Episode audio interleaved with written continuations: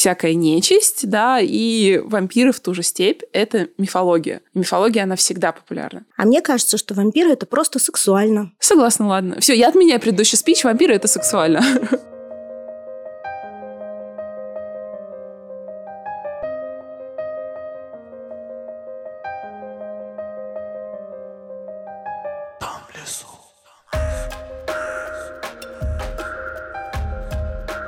Всем привет, котики-домочадцы! С вами подкаст «Дом в лесу» и мы его ведущие Дафна, Зак и мистер Лис. И сегодня у нас в гостях писатель, автор книги «Полнолуние» Света Поделинская. Привет, Свет! Привет-привет! Если вы помните, то мы в прошлом выпуске обещали, что если вы будете слушать наш подкаст, то мы обязательно вам расскажем про вселенную вампиров, потому что эта вселенная представляет наибольший интерес для большинства из нас.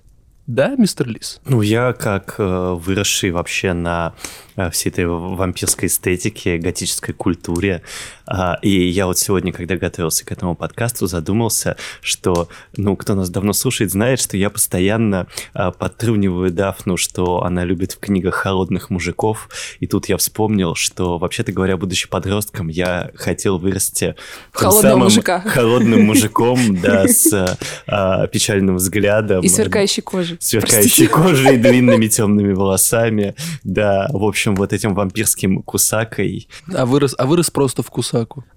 Ну, вообще, на самом деле, мы сегодня собрались обсудить не только вампирскую вселенную, но и книгу Светы Поделинской, так или иначе, потому что у нее же вышла шикарная, потрясная книга «Полнолуние» в крутой обложке.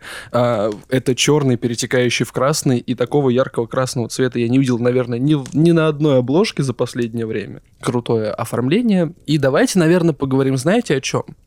Давайте поговорим, наверное, сначала, откуда пошла вампирская история, почему она в последнее время так романтизируется. Ну, то есть, давайте начнем с самых истоков, с Брэма Стокера. Это пошло не из Брэма Стокера, до него еще была Кармилла, повесть Джона Полидори «Вампир», это друг Байрона.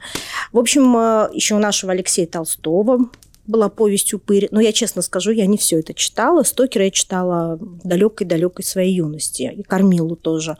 Стокер, да, он стал самый популярный из всех, потому что он привнес в викторианское общество такую вот вампирскую романтику с ноткой опасности.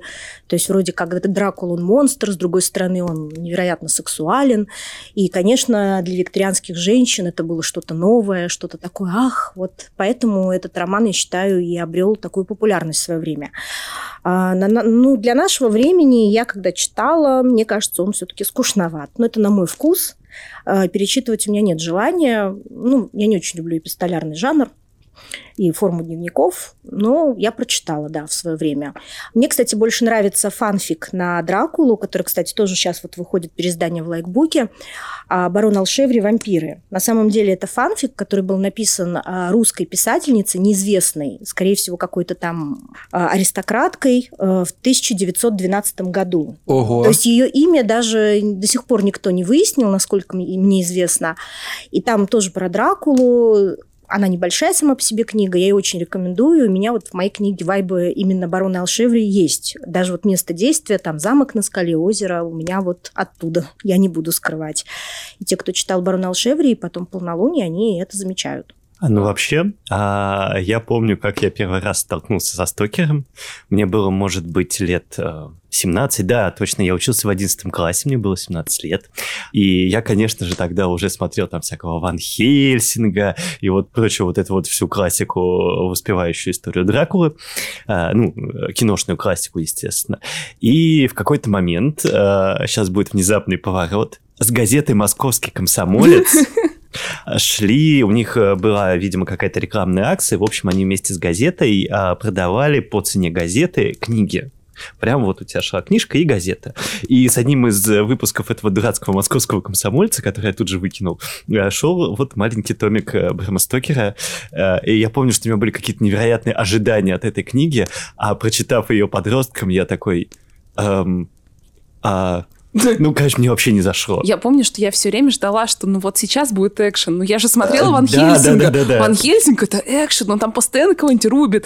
И Брэм Стокер, он так медленно ведет. Я понимаю, что, наверное, для тех времен это был какой-то дикий экшен, когда вот оно подкрадывается незаметно, мистика, ожидание. Но в 21 веке это уже не настолько... цепляет, да? Я читала, я ждала, когда оно, в общем-то, так и не случилось. Но в целом я в том возрасте, вот лет я в 16, наверное, читала, я была готова читать любую нудятину за атмосферу. А атмосфера была классная. Я соглашусь, что атмосфера там очень классная, но им снято очень много фильмов. Это прям, наверное, одно из самых экранизируемых произведений 20 века. Особенно вот Бела Лугоши сыграл роль. «Дракула 2000». Ну, «Дракула 2000», да, это уже более поздний вариант. Ну, вот в основном это классика. Это фильм с Белой Лугоши. Потом еще играл Кристофер Ри, по-моему, актер. Я, опять же, не могу ошибаться. Тоже он много раз играл Дракулу. Где-то вот в 60-х, 70-х. Я в свое время очень много смотрела фильмов. Ну, когда я росла, особо не было выбора. Вот. И вот эти все старые фильмы, они периодически демонстрировались по телевизору, и можно было их посмотреть, особенно по кабельным каналам. Ну, в общем, я так понимаю, что Брэм Стокер, он не новатор, но... Ну, вообще, это же все пошло из фольклора, понимаешь? Не книжный мир придумал таких существ, да, это все такие мифологизированные очень вещи, да. Ну, допустим, это все про древние вампира, страхи. Да, это очень давняя тема. Но это вполне логичное развитие мифа о исторической персоне, да, то, что человек, обладающий такой жаждой крови, как Влад Цепиш, ну, с большой вероятностью он мог трансформироваться вот в буквальную жажду. Мифологизировали, да не вы мифологизировали. Вот что я вам хочу на это сказать. Но от века 20-го, 19-го и классики мы давайте, наверное, перейдем все-таки к современности. И что у нас самое яркое в вампирке 21 века? Стефани Майер, конечно. А это хотела сказать Энн Райс. А как же Энн Райс? Вот, да. Я тоже скажу Энн Райс. Энн Райс, Стефани Майер, да, вот они как будто бы сейчас, ну, современная классика вампирки. Ребята, Лис, Дафна, наверное, ты, Света, тоже. Они прямо зачитывались вампирскими хрониками. Лис вообще обожает, по-моему. Да, моя мама выкинула все мои... Ну, как, я не знаю, может Серьезно? Быть, не выкинула. В общем, она куда-то делала все мои книжки Энн Райс, потому что она, конечно же, считала это какой-то адовой бесовщиной. Вот, для, там, 15-летнего подростка. Вот, она... Ну, не, я не знаю, они просто пропали в какой-то момент, когда я отвернулся на секунду. Да. Вот. Ну, нет, конечно, моей маме ужасно не нравится. Не то, что я читаю Энн Райс, не то, что я хожу в черном, там ношу ошейники, цепи и вообще выгляжу как бесовское отродье. Вот, ну... Мне с мамой в этом плане повезло. Вот мой готоплащ, который я до сих пор периодически где-то одеваю, купила мне мама. Она подумала, классный плащ, и купила. У меня был вампирский плащ, шитый на заказ. Он был из винила с таким красным атласным подкладом и стоячим воротником. Но воротник отказывался стоять, его приходилось постоянно поправлять, потому что, ну, как-то там что-то неправильно швея сделала с теми косточками. Но все равно можно было использовать для фотосессий. Потом он, конечно, от времени просто уже этот винил потрескался, пришлось его выкинуть. Ну, наверное, мне уже немножко не по размеру. Но когда я выходила в этом плаще на улицу и шла там по своему Биберево, там дети за мной бежали и кричали: «Вампир, вампир!» Слушай, это, наверное, была ярким пятном в Биберево, потому что Биберево сам по себе немножко серенький район, особенно зимой. Ну да, есть такое. Я вам хочу сказать так, что ни Энн Райс, ни Стефани Майер, к сожалению, не читал, но я смотрел экранизации, я смотрел «Интервью с вампиром». Мне ужасно нравится, как там... Все перебрали, да? Как там подобран актерский каст. Мне вообще люди все говорили, что Лестат, который в фильме, и Лестат, который в книге, это вообще два разных Лестата. Это правда.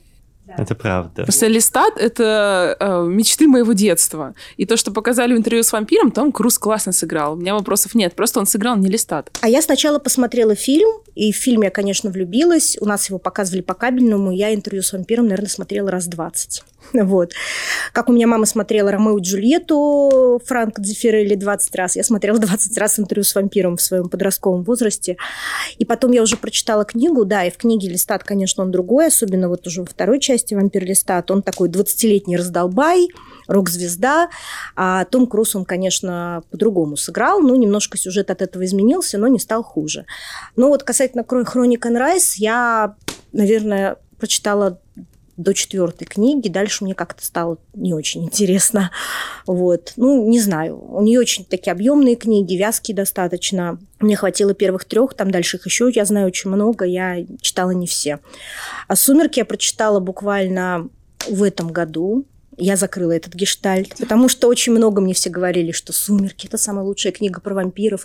Особенно мне было странно, что говорят, это не молоденькие девочки, а женщины уже за 30, которые читают, каждый год перечитывают, плачут. И я прочитала, ну, я не могу сказать, что это плохо, нет, нет, в этом что-то есть, но это, конечно, на подростковую аудиторию, школьная любовь. Но только вместо хулигана вампир. И мне даже больше понравились последние книги, вот «Рассвет». Они какие-то более динамичные, там мир раскрыт, ну, то есть там уже вот интересно было. А первые 2 очень тяжело у меня шли, как снотворное. Ну, как-то так. Дафна Энн Райс или Стефани Майер? Ну, Энн Райс, конечно.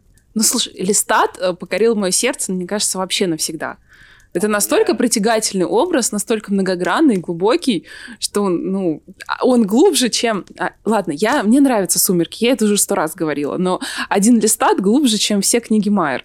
Ну вот пока Дафна, будучи подростком, залипала на мужиков-вампиров, я залипал на вот женских персонажей, да, потому что, конечно, самый любимый персонаж у Энн Райс у меня была Пандора. А я помню, я из-за тебя как раз читала Пандору, да, потому что мне все уши съел. Или даже если брать вот какие-то экранизации, да, мне всегда вот в экранизации Ван Хельсинга, который вот, ну, в смысле, где Дракула был, значит, фильм Ван Хельсинг, да, я залипал там на вот это трио жен Дракулы, да, которые там превращались вот в этих каких-то гадких. Не знаю, вот нравились они. Они же глупенькие. Они глупенькие, но они такие харизматичные. Особенно мне нравилась Маришка. А как же Моника Белуччи вот в экранизации Копполы? Да. Там тоже такая она. Не только же в книге и фильма просочилась эта эстетика. Да, допустим, возьмем тот же самый Блейд, да, там та еще вампирка. Боевая, правда, но вампирка. И в игры же тоже тот же самый Vampire: The Masquerade. Я смог это произнести. Он же просочился буквально везде. Я сейчас скажу последнее слово про Энн Райс, а потом мы поговорим про маскарад. Вы же знаете, что Энн Райс, по сути, отреклась от своего творчества. Чё? Ну, нет, за да, Энн Райс отреклась от своего творчества, ну, во всяком случае, связанного с мистикой, и ушла в веру. И, собственно, насколько я знаю, я, может быть, что-то немного путаю, но вот информация, которая у меня есть, что, да, она говорит, что вот я тут писала всякую бесовщину, и вообще все это ерунда, и никому не нужно, вот. Но она умерла уже. Ну, да. Да. Ну как это никому не нужно? Подождите, а я? Я все еще хочу прочитать «Вампирские хроники», я хочу закрыть этот гештальт. Я просто помню, что у нее в какой-то книге «Меферских ведьм» мы с Лисом считали 80 страниц старушка шла мимо клумбы, и мы восхищались. 4 квартала, да, созерцала цветы, там погоду, росу на листьях, это все описано в подробностях, и вот ты читаешь этот ботанический справочник Нового Орлеана на протяжении 80 страниц. То есть я не люблю долгие описания, но Энн Райс настолько здорово пишет, что мы восхищались. Но она умеет, вот это вот, как ты сказала слово, вязкое, вот, и все ее книги, они действительно с точки зрения атмосферы очень такие, вот, вязкие именно. В этом что-то есть, но, опять же, это такая вещь очень на любителя. Вот мне подросткам такое нравилось. Сейчас я бы, скорее всего, уснул страницы на 15-й, вот этой всей ботаники. Но сейчас в моде вообще бешеная динамика, а не описание. Почему-то для вот этой вот какой-то потусторонней эстетики писатели все, русские, зарубежные, неважно, но срез по статистике достаточно очень ярко это показывает, все выбирают Новый Орлеан. Почему есть так какой-то... Эту моду, ну, во-первых, начнем с того, что Новый Орлеан – это такое мистическое место. Да, оно действительно полно какой-то старой магии, вуду. Да, это все там очень понамешано. И вот мне кажется, что Новый Орлеан – это как наш Питер. Там как кусочек Европы среди Америки, вот так вот, я бы сказала. Это наш Питер. Ну, то есть, Луизиана – это такая прям американская, ведьминская, прям такая мекка. Ну, там не болото, только, крокодилы, да, испанский мох, такое, да. Вот в Тру Блад как раз, там же Луизиана тоже. Вот, кстати, давай с тобой поговорим про Тру Блад, потому что, честно говоря, я, положа руку на сердце, посмотрел пару серий. и мне стало не то чтобы очень интересно, наверное, это дух времени. Но кому-то это все нравится, и параллельно с ними еще и шли дневники вампиров. Вот что, как вот эта эстетика тебя, допустим, привлекала же тоже в свое время, а почему? Я «Дневники вампира» не смотрела, для меня это было сладко. «Сумерки» я смотрела... Слишком сладко. Да, «Сумерки» я смотрела, поскольку их очень часто показывают по ТВ, когда я там убиралась или готовила, как фон, мы их смотрели пару раз. И даже там иногда с мужем лежишь, там, особенно после какой-то бурной вечеринки, и там «Сумерки» 4 фильма подряд. У меня муж сломался на втором фильме. «Сумерки» то, что надо с похмелья. Нет, он лежит такой, то есть уже такой, как бы в дреме такой. И где-то на второй серии он сказал, что «Света, давай переключим». Я, говорит, не могу больше. Ну, ладно, еще мы сейчас не о «Сумерках», а о других сериалах. Вот «Тру Блад», он все-таки более какой-то такой жесткий, кровавый. Он меня этим зацепил. Хотя я никогда не была фанаткой именно главной пары Беллы и Сьюки. Соки, как у нее имя еще такое? Суки. Ну, такое оно для русского уха не очень благозвучное, скажем так.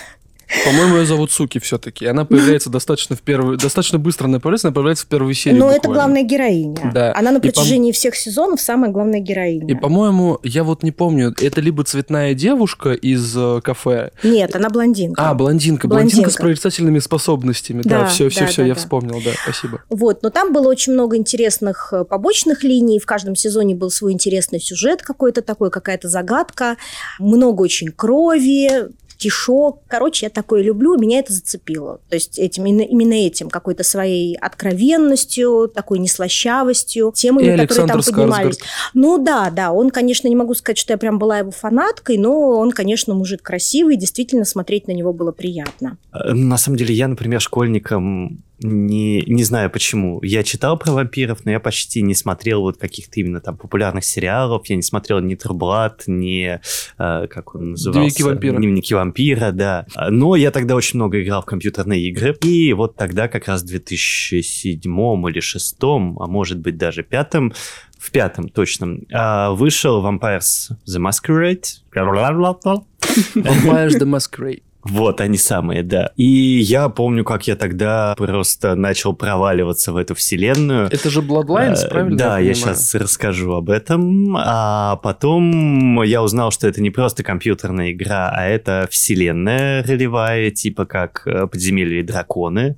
И что, вообще-то говоря, огромная толпа людей трудится над созданием этого мира. Он очень большой, разнообразный. И суть там была в том, да, что история человечества — это не просто история человечества, а на протяжении всей вот этой вот долгой истории тайно происходили какие-то вампирские игры, и многие повороты истории, на самом деле, люди здесь вовсе ни при чем, а это все как бы влияние потусторонних существ, которые тайно живут в нашем обществе. Ну, я бы сказала, это борьба кланов вампирских. Да. Комарили, шабаш. Там очень интересно, они заигрывают с самой разнообразной вампирской тематикой, да, то есть они вот разбивают их на разные кланы, каждый клан талантлив в чем-то своем, и они берут вот эти какие-то каноничные вампирские истории, да, и создают вот что-то свое, особенное, неординарное, что я не встречал, например, нигде. Ну, то есть, например, там у них есть вампирский клан Ласомбра, который, например, управляет тенью, да, и они там плетут из теней там себе одежду, да, там могут создавать какие-то предметы и так или иначе взаимодействовать с тенью, а патриарх, самый главный из клана Ласомбра, одним взглядом мог вызывать затмение солнца. Если бы Рид Удафны был в вампирской вселенной, он был бы в Ласомбре, скорее всего. Или там, например, клан Цимисхи, которые обладали властью над плотью, как своей, так и чужой, и они могли там преобразовываться, всячески отращивать себе крылья, приобретать какой-то нечеловеческий облик, да, то есть они берут вот эти все классические вампирские истории, да, и как-то их вот разделяют, доводят до ума, совершенствуют. А где Малкавиане? Ну, Малкавиане, да, это там был тоже интересный вампирский клан, который после становления вампиром обретал каждый свое уникальное безумие, да, и они были обречены всю свою вечную нежизнь как бы быть немного того, там, сходить с ума, иметь там раздвоение личности или видеть везде какие-нибудь знаки, и это все тоже проходило на какой-то грани с мистицизмом, что с одной стороны он как будто бы сумасшедший, а с другой стороны он как будто бы видит чуть больше, чем видят остальные, и это вот все на таких тонких гранях. В общем, я могу бесконечно говорить о Vampire: The Masquerade. Я могу бесконечно водиться за малкавианцем. Они прописали целую историю человечества с библейских времен до наших дней на основе игр вампирских кланов. И это сумасшествие, на мой взгляд. Во-первых, где второй Bloodlines разработчики? А во-вторых, Лиз, провокационный вопрос. Bloodrayne или Bloodlines? Ну, конечно, Bloodlines, потому что, как это, такой вопрос может задать только человек, ничего не понимающий в вампирских компьютерных играх. Ничего не понимаю в вампирских компьютерных играх. Ну, потому что Bloodrayne — это история про то, как сексуальная дева-вампирша, простите, дампирша, она полувампир, получеловек, вот, в откровенном платье рубит на куски толпу фашистов-вампиров. Да, ты нашел с чем сравнить, понимаешь? Как бы с какой-то слэшер про сексуальную вампиршу, сделанный для пубертатных подростков, да, и огромную вселенную, по которой некоторые даже целые книги пишут. Слушай, у меня толпа готок-одноклассниц обожала Bloodrayne только, наверное, из-за того, что главная героиня — это тёлка, простите, пожалуйста, все девочки, никого не хочу оскорбить, тёлка в сексуальном, рубящая всякую нечистоту, грубо говоря. Ну, типа, поэтому... Это Блейд от мира вампиров только вот для молодых людей. Это феминизм. Просто в вампирской истории. Это нынче феминизмом зовется, простите, пожалуйста. Да. Тропы сильной героини. Так вот, Свет, вопрос к тебе, наверное, будет такой, и он будет достаточно такой академичный. Как вампиры из разных произведений литературы влияли на твое собственное творчество и на создание и развитие собственной вселенной вампирской? Ну, я не совру, если я скажу, что никак не повлияли. Конечно же, повлияли, потому что я читала очень много вампирской классики, а и современные произведения я читаю. Я не читаю только ромфант с вампирами, типа «Вампир в кровати, значит, дело к свадьбе». Ну, такая книга есть, да. Я периодически вижу, да, рекламу таких книг. Но, конечно, да, у меня произведение много в себя впитало именно из вампирской классики, но... Не знаю, насколько оно новаторское, наверное, не очень новаторское. Тоже я совру, если я скажу, что оно очень новаторское. Нет. У меня достаточно классическая вампирская, не скажу сага, не люблю это слово, готическая новелла. Вот, наверное, как-то так. Ну, то есть у тебя эклектика готики и вампирки? Ну, наверное. Я не очень разбираюсь в этих ваших жанрах. Я писатель и пишу на коленке, что хочу. Ну, эклектика готики, она неразрывно связана с вампирской, мне кажется. Это настолько вот уже культурно переплетено. А вот вопрос такой, и мне, допустим, тоже интересен этот момент. А вообще, почему эта тема так привлекательна для аудитории на протяжении вот такого вот огромного, казалось бы, количества времени, что существует вот эта вот упырско-вампирская вселенная? Слушай, я выскажу предположение, потому что это та же самая мифология. Но мифы же нам интересны, потому что мифы — это архетипы, на которых строится общество. Они следуют с нами из поколения в поколение, оставаясь, ну, как бы они видоизменяются внешне, но суть остается прежней. И даже есть теория, что многие человеческие паттерны поведения строятся подсознательно на этих мифах. И всякая нечисть, да, и вампиры в ту же степь — это мифология. Мифология, она всегда популярна. А мне кажется, что вампиры — это просто сексуально. Согласна, ладно. Все, я отменяю предыдущий спич, вампиры — это сексуально. Ну, у меня тут... Много мыслей есть на эту тему. Во-первых, мне кажется, что люди любят мистику, да, все, что связано с чем-то потусторонним. А вампир — это такая сфера, в которой можно настолько широко вообще... Вот в истории про вампира, вот представь, что вот ты, допустим, Зак, возьмешь писать историю про вампира. Да, нет. Там можно столько всего развернуть. Я в ней не шарю, слово совсем нет. Это и борьба со своим внутренним зверем-хищником, или наоборот, дать волю своему внутреннему зверю-хищнику. Это и история про вечную жизнь без старения, да, где ты безвозвратно отстаешь от общества, общество, которое идет вперед, а ты за ним, например, в какой-то момент перестал успевать. Господи, бедные, хотел сказать люди, но не люди. Бедные вампиры. Это история про любовь, где ты либо потеряешь свою любовь со временем, потому что она постареет и умрет, либо ты совершишь условный, там, я возьму в кавычки, грех, да, и лишишь свою любовь в жизни, обретая ее на вот эту вечную жизнь тоже, да, это такой очень спорный тонкий момент. Это может быть, да что бы еще придумать, что угодно. То есть, мне кажется, вот тема хищника, живущего вечно, это такая богатая почва для фантазии, что, мам, не горюй. Да, я хотела сказать, что у меня вот как раз такой троп, что у меня герой... Ну, у меня это написано в аннотации, поэтому это не является спойлером, что мне как раз герой обратил героиню, чтобы она жила с ним вечно, и он ее не спросил. Вот, то есть, скажем так, то есть тут не как «Сумерки», я всегда люблю говорить, что у меня антисумерки, он не ходил вокруг нее 4 книги, вздыхая, она там умоляла «обрати меня уже», нет, она, то есть, вот встретила, можно сказать, ну, не в первый раз, там, второй раз в жизни, и все, и он ее обратил. И дальше все началось. О боже, Эдвард, теперь я старше тебя. Ой-ой-ой, какая несправедливость. И она всю какую-то там книгу об этом думает, ладно. Мне, кстати, нравится, извини, что я тебя перебил, но вот на тему того, что, типа, он ее обратил, не спросив, мне очень нравится, как в «Вампирах средней полосы» прописана история Ольги и как там звали этого врача-вампира. Жан, да. Что она, да, красиво, да, было. Она была в него влюблена, а он был вампиром, она была человеком. И она просила его обратить ее, а он отказывался, потому что, ну, он знал, на что он ее обрекает, и он не хотел ей такой судьбы. И в результате она, как бы, по-хорошему, у него на глазах убила себя, и у него не осталось другого выбора, кроме как из любви дать ей вторую уже жизнь после смерти. И я, наверное, помню этот замечательный спич из слов Ольги, который звучал примерно так. «Ну, куда нам торопиться, Жанчик? У нас с тобой на двоих целая вечность». Ну, она, кстати, мой любимый персонаж. Она вот харизматичная, да, сука, но она очень харизматичная. Харизматичная сука, но очень харизматичная.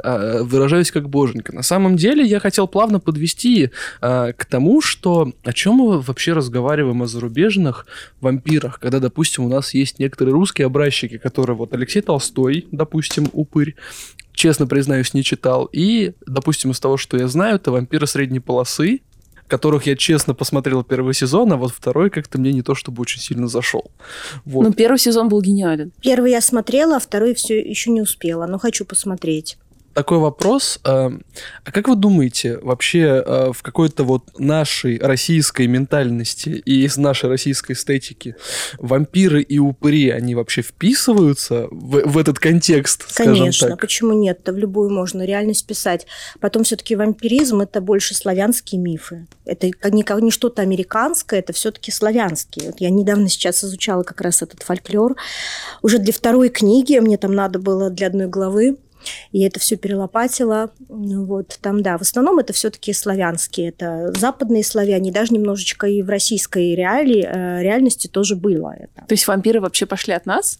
Это больше славянская мифология. В Греции тоже немножко было, но там они по-другому назывались. И вот в Албании, вот в южных странах там. Так что почему нет? Другое дело, что, не знаю, я не очень люблю писать в российском сеттинге. Может быть, я потом буду, но не наш, у меня западный сеттинг. Ну вот как будто бы, да, как будто бы западная культура экспроприировала это все в свои руки и сделала это как-то эстетично, что всем, допустим, нравится. Ну, с другой стороны, а как же тот же самый Лукьяненко, да, у которого, кстати, да, очень много сюжетных линий, посвященных именно вампиризму, да, и, как мы видим, многие вампиры у него не то чтобы счастливы в своей вампирской судьбе, и они не то чтобы ее выбирали, просто так сложилось, и им нужно с этим как-то жить, да, при этом у них есть вот в этом мире репутация вот этих кровожадных чудовищ, да, они такие, в смысле, да мы не выбирали вообще-то репутацию кровожадных чудовищ, это ей просто наша природа, да. Да, и это тоже такое очень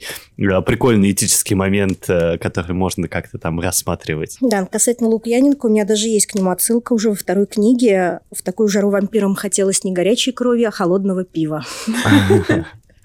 Ну, а так, блин, посмотри на спальные районы. Отличное место для вампира, по-моему. Слушай, на самом деле современные спальные районы – это идеальное место, мне кажется, для всей их тони, которая у нас есть. Опять же, вспомним то же самое Биберево. Идеальное место для написания фэнтези в думсеттинге. Вот, серьезно говорю. Для дементоров. Для дементоров, да. Вампиры, всякие там демонические сущности в виде чего-нибудь. В виде гномика. Идеально. В Биберевском лесопарке это прямо, да. А давайте поговорим про вампиров средней полосы, потому что мне кажется, что это идеальный образчик современного русского фэнтези-сериала, который отчасти, да, наверное, даже не отчасти, слизан с того же самого вампирского маскарада, который так любит Лис. Он не то чтобы слизан, но там действительно есть много отсылок. То есть я, как фанат маскарада, я вижу, что создатели сериала явно в том или ином вдохновлялись маскарадом. Как минимум, вот эта история про то, что каждый вампир обладает каким-то своим уникальным талантом, сверхспособностью, они все у них разные, да, как минимум вот этими паттернами про то, что, типа, вот они издревле живут там на этой смоленской земле, да. Влияли на историю. И да, что влияли на историю, да, там. Ну, то есть я редко встречаю, когда действительно история какого-нибудь одного вампира рассматривается в концепции нашей обычной истории, да, что вот он там вот там участие принимал, здесь, там, и вообще он тут испокон веков и видел создание не то, что там какого-то города, а создание этого государства, по сути. Мне еще очень понравилось, ну, правда, Смоленск – идеальное место для вампиров. Смоленск – это Новый Орлеан, да, российский, я считаю. Мне очень понравилось, что они подавали вампиров не вот как мы привыкли, да, дорогие тачки, там, дорогая одежда, вот он приехал на Вольво, вот он светится на солнце. Да, когда органично вписали в русские реалии. То есть мы все еще видим реальность, которая нас окружает. Да, она местами очень не идеальна. Да, у нас местами вот так вот выглядят дома и улицы. И при этом насколько здорово туда вплели вампирскую тематику, которые именно вот такие, как и все вокруг. Ну да. Ну вообще, мне кажется, схема не отсвечивать лишний раз, да, там, дорогими тачками и богатыми одеждами. И кожей. Очень выгодная для вампира в российских реалиях. Это очень как-то правдоподобно, как будто бы. Вот мне кажется, что если бы я был вампиром, я бы выбирал себе для жизни, знаешь, маленькие деревни. Вот ты пожил в маленькой деревне лет 10, а потом да пропал ты куда-то, да тебя там даже никто искать не будет. Поселился в следующей деревне, да, там, попитался местными жителями и в еще одну деревню, да, там местным вообще все равно. Был да сплыл. Это как это такой своеобразный вампирский дауншифтинг получился. Ну, то есть это идеальная маскировка. Ну, вообще, в целом соглашусь, потому что, да, немножко присыщен сеттинг тем, что вампиры живут в больших городах, они крутые, у них крутые тачки. Нет, блин, если ты русский вампир, то ты, скорее всего, должен жить в какой-нибудь глухой деревушке Хацапетовке, лапать за груди свою доярку, которую ты обратил там миллиард лет назад, условно говоря, и жить себе спокойной жизнью, разводить хозяйство, и иногда этих же коров посасывать из них кровь. Вот у тебя кровь, вот у тебя молоко, вот у тебя мясо. Все классно. Вот. Доить коровушку, идеально. Кусать коровушку. Да, да. Выбирай, что у нас сегодня, кровь или молоко. Не хочешь молока, давай мне кровь. Все так, отлично. Все, пишем вампира из Хацапетовки. Вампирка из Хацапетовки. Вампирка из Хацапетовки, отлично. К ним в гости приехал Пашка Прелюбодей.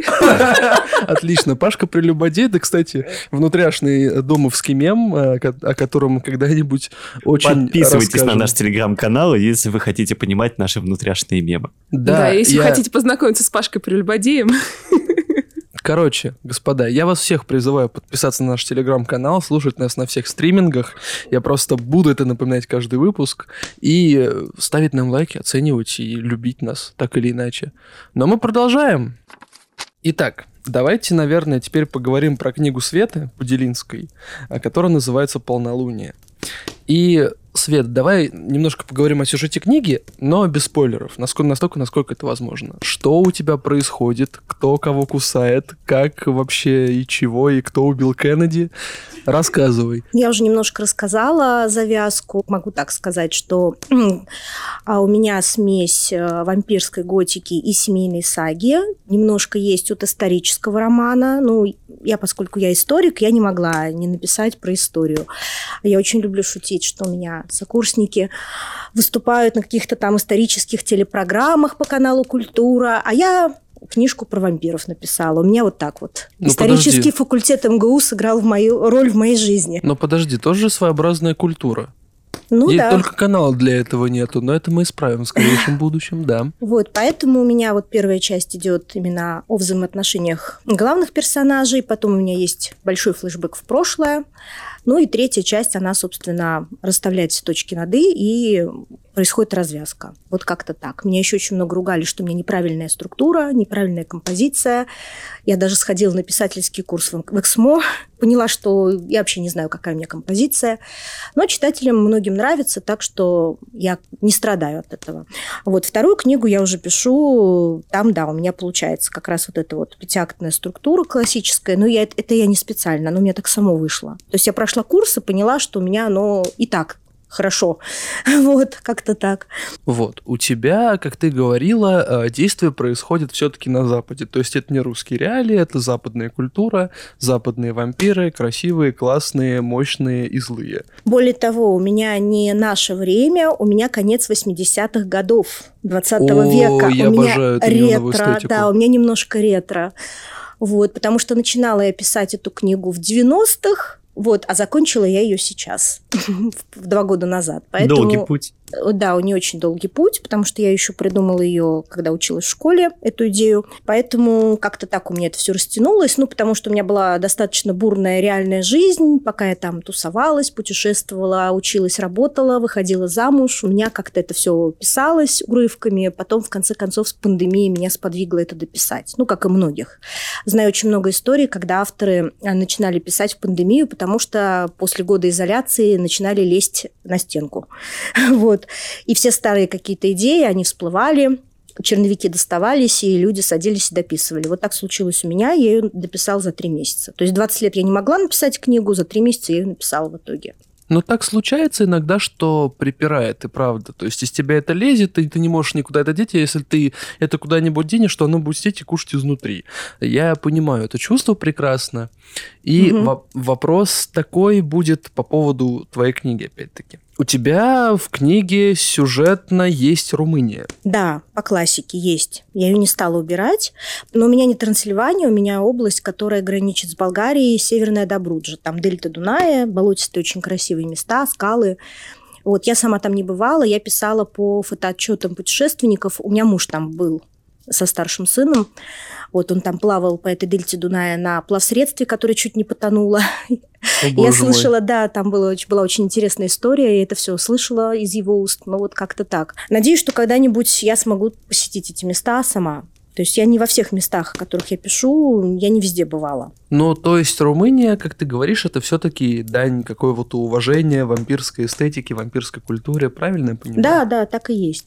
Это круто. Хотя сам вампир у меня не румын, он у меня поляк. Ого. Да. Но, как и любой экспат, он рано или поздно в 80-х или в каких-то там годах оказывается в Америке и присматривает себе потенциальную жертву, с которой, ой, что он сделает на самом деле, это сейчас без спойлеров нельзя сказать, поэтому я ничего не скажу. Ребятушки, читайте эту книгу. Я хочу сейчас, наверное, такой вопрос задать. Книг много, фильмов много. И во всех этих книгах и фильмах образ хищника так или иначе романтизируется. И вот непонятен тот момент, как мы пришли к тому, что вампир из кровожадного чудовища превратился в сладкого красавчика, Демона Сальватора, которого все хотят и все романтизируют. А я скажу, это заслуга Энн Райс в первую очередь. Ну, Дракула в меньшей степени, потому что Дракула все-таки он монстр, он антигерой, он не положительный герой, его в конце убивают. А вот Энн Райс создала образ вампиров человечных, которые могут чувствовать, могут переживать, могут любить. То есть Дракула, конечно, он в Мину влюблен, но он все равно зло. То есть его убивают хорошие Ван Хельсинги. А вот в том же «Интервью с вампиром» и вообще в «Вампирских хрониках» Энн Райс их никто не убивает. Более того, их вообще даже никто, по-моему, там и не пытается убить. Ну, я не все книги читала, могу ошибаться. И вот именно вот она вот это создала такой образ, ну, не сладкий, образ романтичного хищника в кружевах, которого влюбляются девочки. А потом уже было дальше много других книг. Например, вот Лорел Гамильтон, я не знаю, читали вы сагу, нет такую? У нее целая серия книг, у нее только не Новый Орлеан, у нее Сент-Луис, и у нее похоже немножко на Тру Блад тем, что у нее вампиры как легализованы. То есть у нее есть общество, где существуют люди, где существуют некроманты, существуют оборотни, вампиры, и у них у всех равные гражданские права. То есть у вампиров есть свои клубы, вот такой вот. Туда ходят женщины посмотреть, как танцуют вампиры-стриптизеры, они их там могут укусить, если женщина хочет того сама.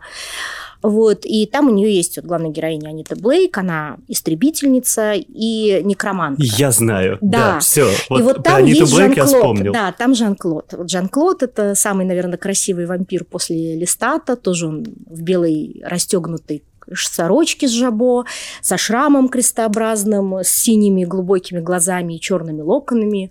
Вот он такой, да. Вот. Жан-Клод прекрасен.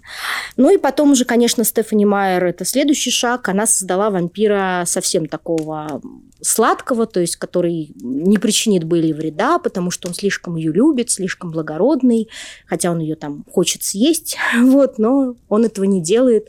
Более того, он ее не обращает, даже когда она сама просит. Так что вот такие вот этапы прошло, и вот этот образ романтичного вампира, который даже, на мой взгляд, излишне романтизирован, он сейчас укоренился и в литературе, и в кино. У меня как бы не так. У меня вампир все-таки злой.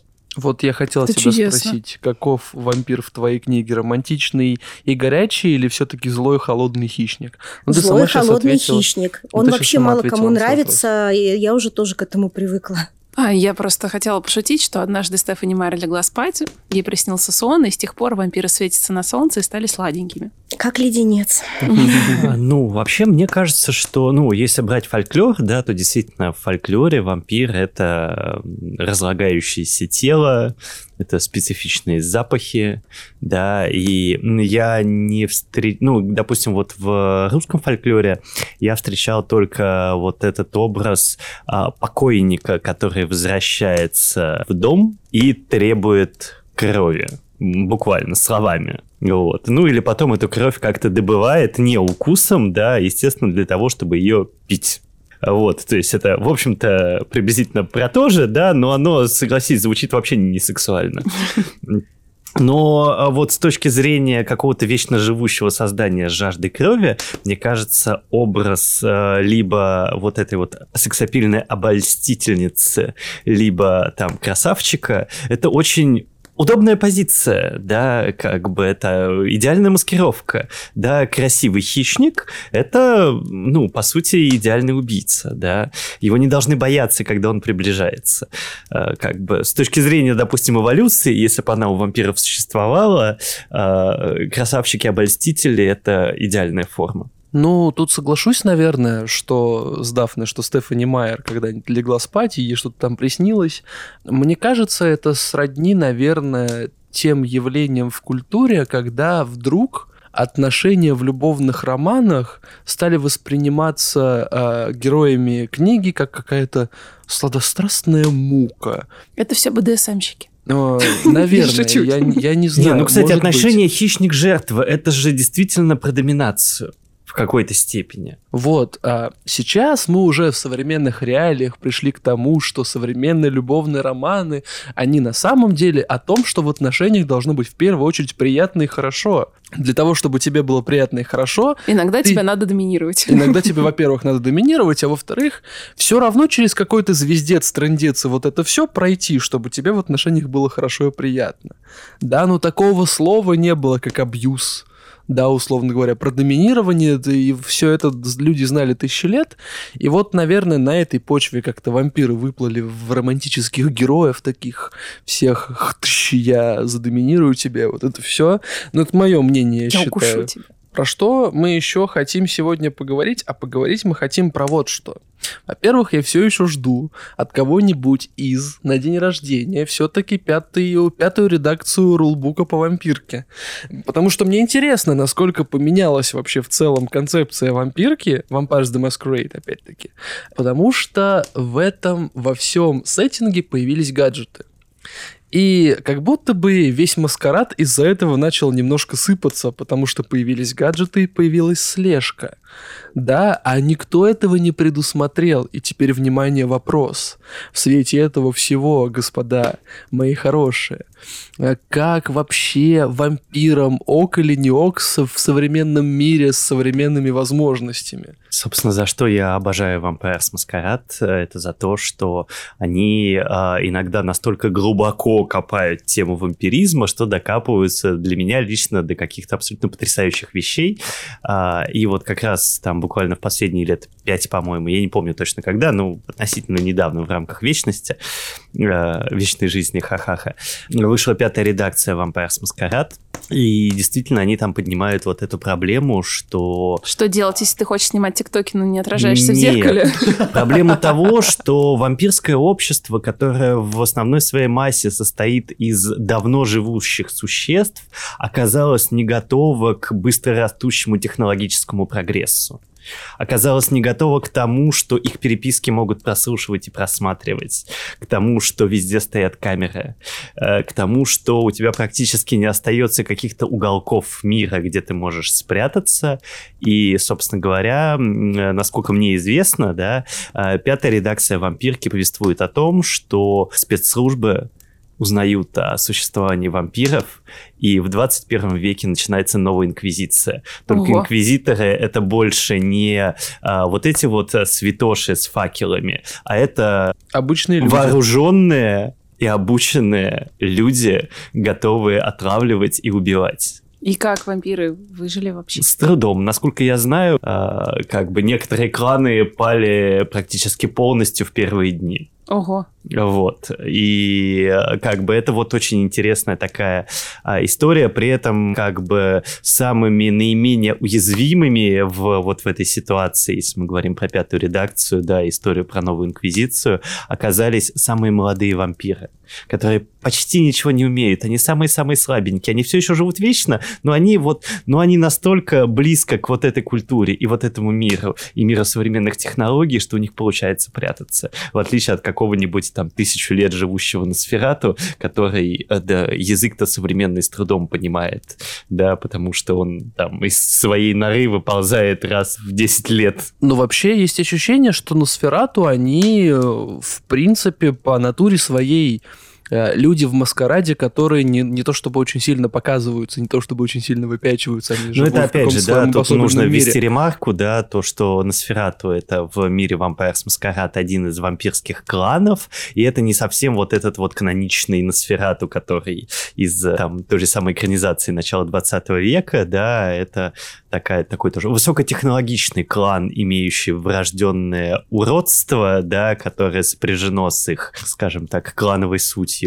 Вот. Из-за этого они вынуждены прятаться от общества, и это в основном такие вампиры, живущие в сети. Да, то есть они вот так вот интересно обыграли, что если ты вместе со своей вечной жизнью получаешь некоторое уродство, да, которое как проклятие твоего клана, то как бы в современном мире где им еще быть? Конечно же, в интернете. Да, конечно же, заниматься там хакерством, да, жить где-нибудь в удалении от общества и максимально скрываться и скрывать свою вот эту вот монструозную сущность. Света, как ты думаешь, вообще комфортно ли вампирам, имея в современном мире современные возможности, жить, выживать и как-то не палиться в этом мире, что, условно говоря, ты кровушку сосешь? Вот. Ну, я об этом пишу вторую книгу, поскольку у меня во второй книге происходит действие 30 лет спустя, уже в наши дни, в 2019 году, если быть точной, я решила до пандемии сделать, потому что я не хотела писать про пандемию принципиально. Но неважно, все равно это уже наши дни, уже наше время, когда интернет, когда CCTV, тотальная слежка, вот все, о чем вы говорили. Ну и, в общем, я тоже столкнулась с этим вопросом, как им это обходить. Ну, есть, камеры же, они все-таки стоят не на всех улицах, даже в больших городах. То есть, в принципе, можно найти место... Можно. А по поводу гаджетов, ну, я не думаю, что это проблема, поскольку у меня вот в первой книге героиня удивляется, когда герой садится за руль, а ему 200 с лишним лет, и она спрашивает, как это там, ты умеешь водить машину? Он говорит, ну, конечно, я с 200 лет научился. Почему я, собственно, не мог научиться? Это не так сложно. То, конечно, они научились и пользоваться интернетом, и пользоваться смартфонами. Ну, единственное, что соцсети они, конечно, у меня не ведут. Но... Это было бы странно. Вот. Ну, вот как-то так. То есть вторая книга, она уже, да, про наши реалии, в том числе про то, как прятать тела, как вообще остаться незамеченным. В принципе, все возможно. Ну, для этого нужно прочитать вторую книгу «Продолжение полнолуния». Когда оно выходит примерно? Ну, я не знаю, когда оно выходит, когда я его допишу. Надеюсь, что в следующем году. Вот, очень хорошо, мы будем ждать. А вот скажите, пожалуйста, вот интересный вопрос. Могут ли вампиры болеть людскими инфекциями? Потому что коронавирус, вся фигня, вот это вот современный мир. Вампиры, которых подкосила корона. Вампиры, которых подкосила корона, которые больше не чувствуют свою жертву, потому что у них нет запаха. Не, ну у меня они не болеют людскими болезнями. Я не знаю, как в других вселенных. Нет. Они единственное, что у меня не любят пить кровь пьяных или под наркотическим опьянением, потому что, ну, потом они испытывают что-то вроде похмелья или ломки. И, в общем, не стоит таких жертв себе выбирать. Но это как будто бы каноническая штука, мне кажется, что вампиры не пьют кровь пьяных людей, не пьют кровь мертвых людей. Та же самая, точнее, Энн Райс же писала об этом, что вампиру нельзя пить кровь мертвых людей, потому что что произойдет? Я не помню, что у нее там должно произойти. Ну, они там, она как отравленная кровь. Да. Ну, слушай, она вообще течет, вот мне интересно. Мне кажется, у мертвых нет. Она же не течет, поэтому... Даже в том же самом Vampire: The Masquerade это обыгрывалось тоже интересно, что в зависимости от клана разные кланы вампиров могли пить разную кровь. Например, там был такой клан Тореадор, которые очень имели большую страсть к искусствам, красоте, и вообще они даже не могли обратить в свой клан неканонически красивого человека, да, то есть у них настолько вот эта жажда красоты и эстетства преобладала, и да, они не могут пить кровь у людей, там, не обладающих какой-то... Ну, то есть у них процесс поглощения крови, он связан с сексуальностью, с обольщением, да, и это вот как какая-то ритуалистика, которая уже вплетенная в их историю. Боже, перед моими глазами сейчас встают самые яркие экранизации вампирок, в которых вот эти вот сладостные девушки падают в объятия вампира на каком-нибудь балу. Да, он так запрокидывает ей голову и впивается...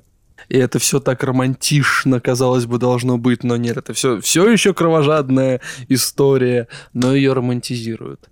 Ну, слушайте, я считаю, что некоторым людям иногда сложно уживаться, да, в современном мире, даже молодым, куда уж там, что уж там. Тут все законы работают как и в вампирской среде, так и в человеческой среде. То есть, если ты хочешь скрыться, ты скроешься, так или иначе. Ну, как минимум, у тебя будут проблемы точно с чем? С документами. Вот, как бы, ну, объективно. Тебе нужно где-то мутить документы. Да, ну, я думаю, это сейчас не проблема. Как-то скрываются же преступники там международные. Это 80-х, да, вот, например, у Сидни Шелдона, там вот есть же замечательный роман «Если наступит завтра», там про международную аферистку, у которой было там 30 паспортов на разные имена.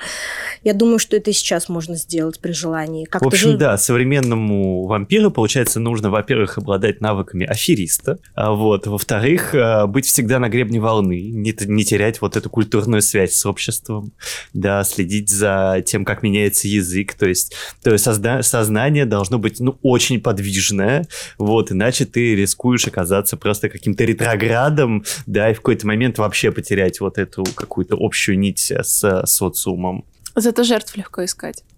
Даешь объявление где-нибудь в интернете, не, в Тиндере пишешь: «Я вампир, я ищу тебя, и там все хочу твоей крови». Любители какого-нибудь бладплея тут же, да, объявятся в чате. Конечно. Да. И тут я вспоминаю трукраймерскую историю про Майваса и Брандеса, и она мне всплывает перед глазами. Ой, у нас жуткая история. Да, это очень жуткая история про каннибала и его жертву, которые нашли друг друга в сети, и один другого согласился съесть. Добровольно. Итак, давайте, наверное, чуть детальнее поговорим про экранизации вампирских книг, фильмов и вот этого вот всего, как говорится. И вопрос первый, наверное, будет такой: какая, по вашему мнению, у каждого из нас, скажем так, вампирская экранизация самая каноничная? Пожалуй.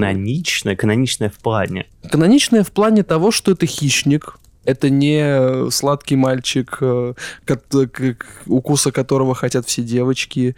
И вот это все прям вот самое каноничное. Просто, по моему мнению, плюс-минус канон — это все-таки Дракула. Ну да. Вот Дракула с Гарри Олдманом, классная экранизация. Да, да, хорошая. Ну, интервью с вампиром, конечно. Еще мне нравится «Вкус ночи», немецкий фильм. Он, по-моему, 2010 года, снят в Берлине. Там вампирши все женщины. И там, ну, такое они, как бы, у них вампирское сообщество, они обращают еще одну. В общем, очень классный фильм. Как же он назывался, красивый этот фильм? Я просто помню, что, опять же, да, когда я был юным готом, это было какое-то культовое киношное произведение. Сейчас я вспомню. «Голод» или что-то такое. «Голод», да.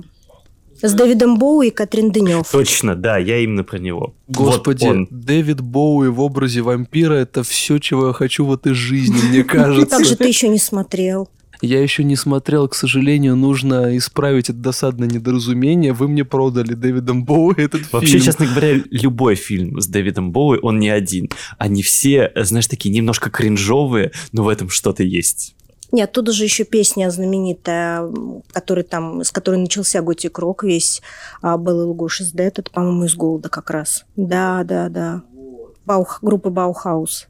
Вот, и еще немного, наверное, Ван Хельсинг в ту же кассу, да, потому что все-таки там вампиры представляются так, как они есть. Ну, Дракула там, капец, это обольститель. «Выживут только любовники», я недавно смотрела. Да, «Выживут только любовники». Кстати, действительно, это то, что я, наверное, порекомендую посмотреть всем любителям вампирской темы, потому что они мало там внимания уделяют именно вот этим каким-то каноничным сценам кусания и обольщения. Они больше уделяют внимание вот этому внутреннему миру существ, живущих очень долго. И они немножко устали, но они продолжают этот путь. Я, на самом деле, очень давно хочу посмотреть «Выживут только любовники». Я каким-то образом не знала, что это про вампиров. А, да, собственно, Тильда Свинтон там играет. Вот про Тильду я видела, да, постеры, и я с этого как раз заинтересовалась, и название классное, и как-то упустила.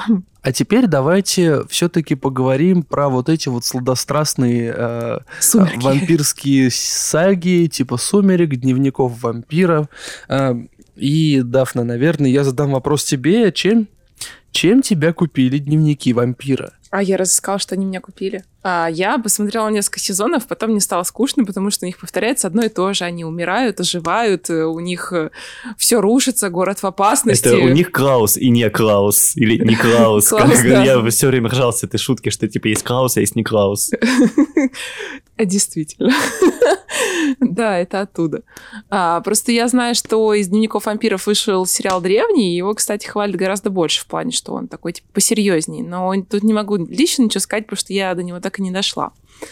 Вот. Но мне определенно нравится Дэймон. Ну, ладно, признаемся, кому не нравится Дэймон? Он очень красивый. Хотя я не смотрела сериал, актер, да, очень классный. Ну, просто Йен Сомерхолдер, он хлопает своими ресничками, да, голубыми глазками, и все. И продан, и покорил, и выиграл.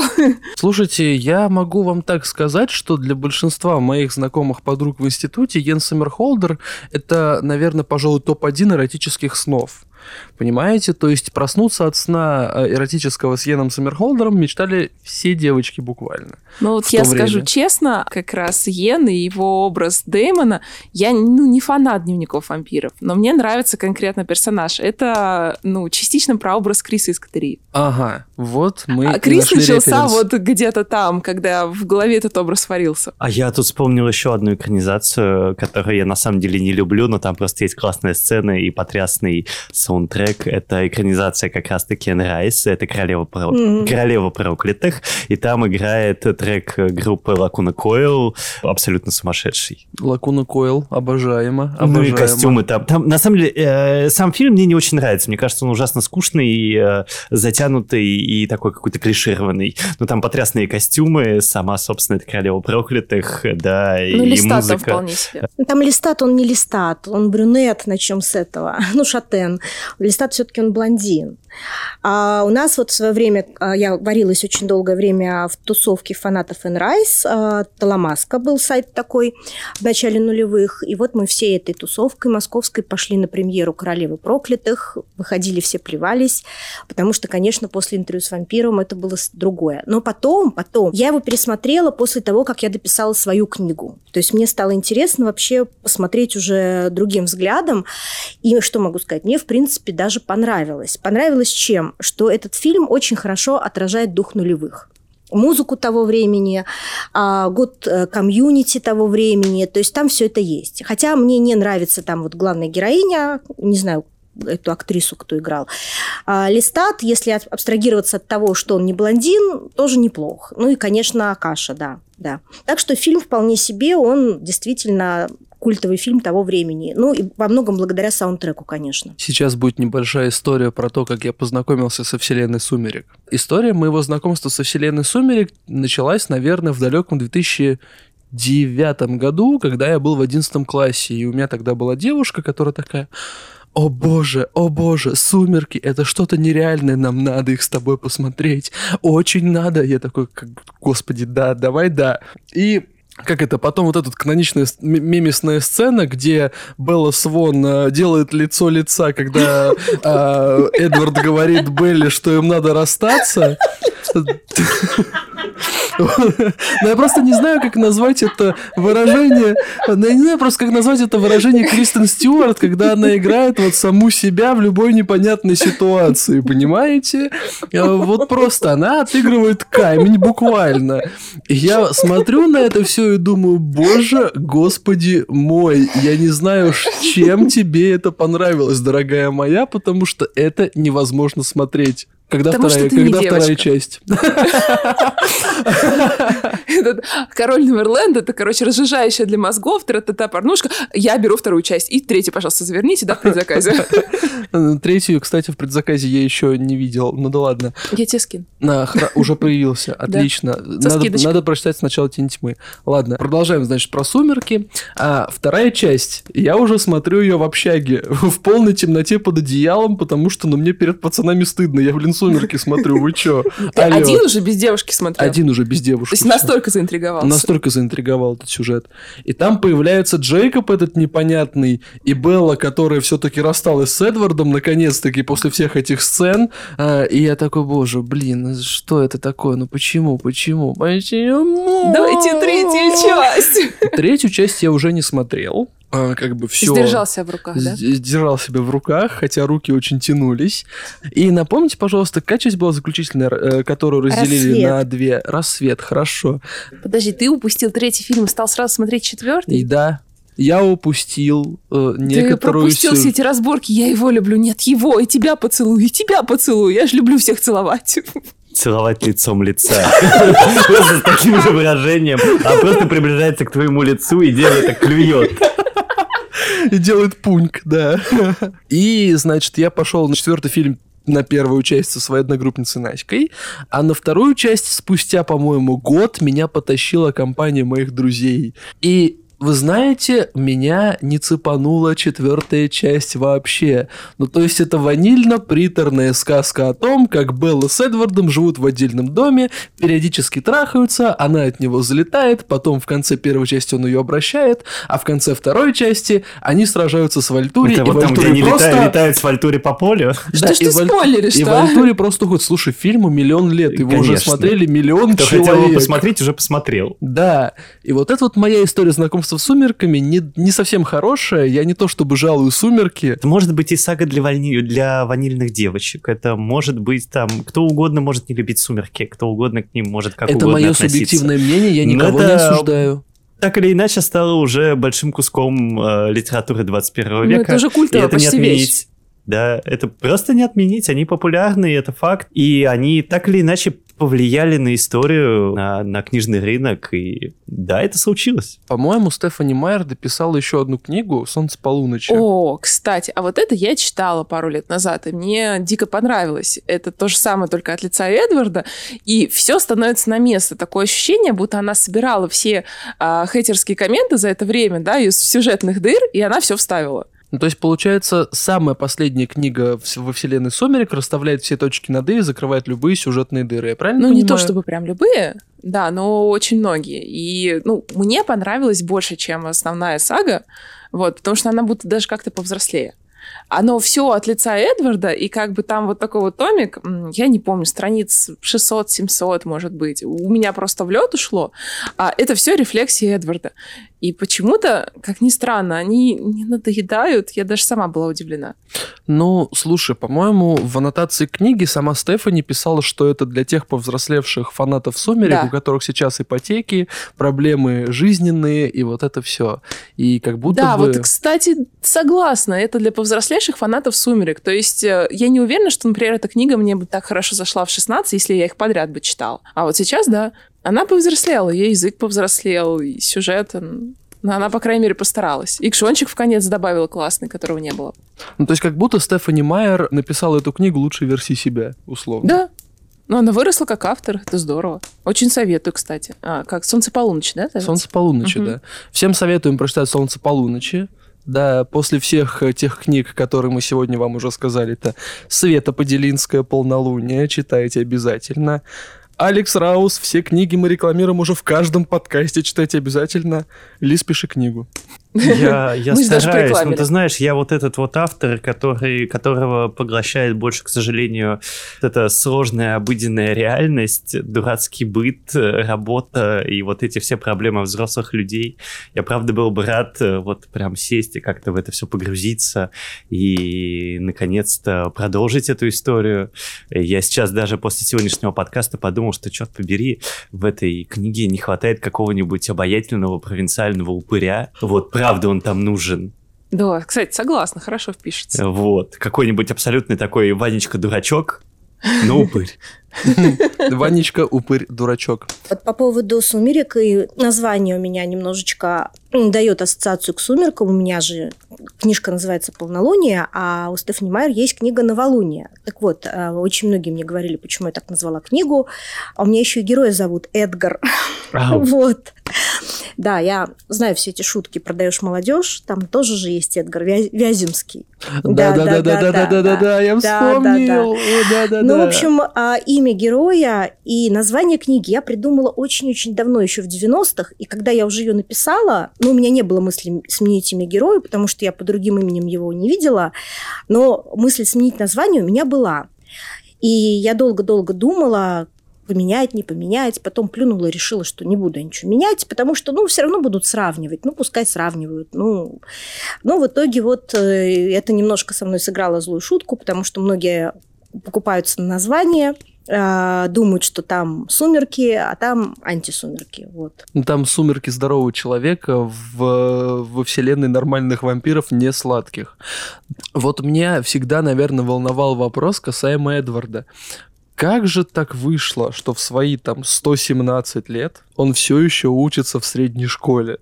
Этот вопрос меня тоже всегда волновал. Я поняла бы, если бы он пошел бы в колледж, а то как-то пойти в школу вместе с американскими тинейджерами, ну, не знаю. Мне это всегда было непонятно. Там понятно, что они должны были скрывать свою сущность и жить в одном месте не более 10 лет, но если они выглядят условно на 18 лет, они могли бы пойти сразу в колледж, научиться чему-то новому. Ну, все знают, как в американских школах учат, по-моему, не особо. Вот, и поэтому там каждый раз сидеть на биологии и резать лягушку, не знаю. Ну, кстати, это действительно очень странное решение. Ну, ты всегда можешь как... Хорошо, если ты выглядишь на школьника, предположим, Эдвард выглядел как школьник.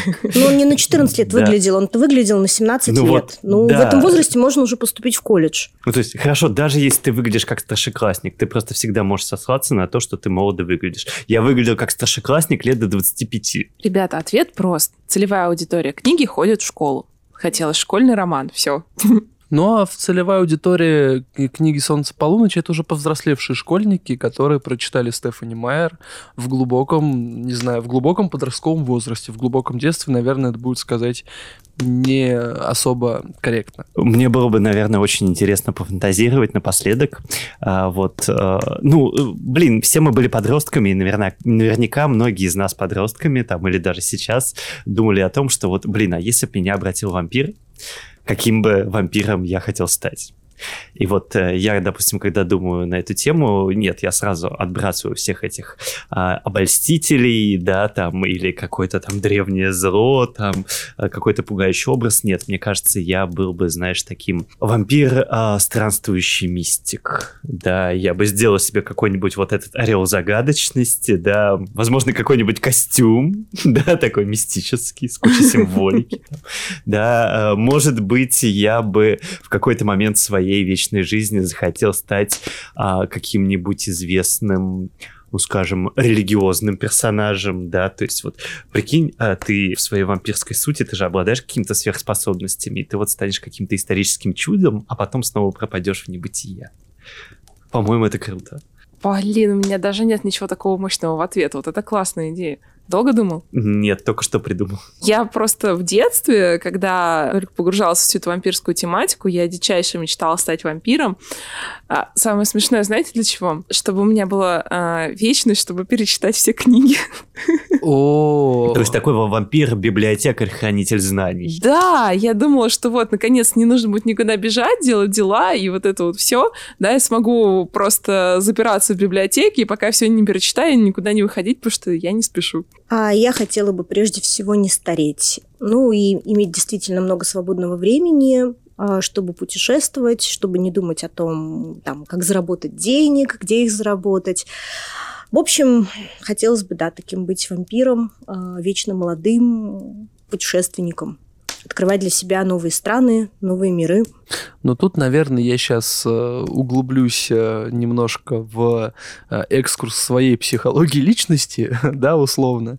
И в детстве я не то чтобы мечтал стать вампиром, я слышал, что есть вампиры, что они сосут кровь, и что они кровожадные существа, которых стоит бояться, и от них можно избавиться чесноком и серебром. И лицом лица. И лицом лица, как мы выяснили от Беллы Свон. Имей лицо лица, и на протяжении 3 книг вампир тебя не обратит.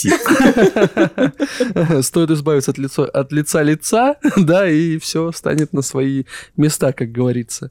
Я, наверное, бы хотел быть вечно молодым, как Света, но и в этой своей вечной молодости я хотел бы жить в свое удовольствие. Я бы, наверное, стал сильным вампиром, который мог постоять за себя.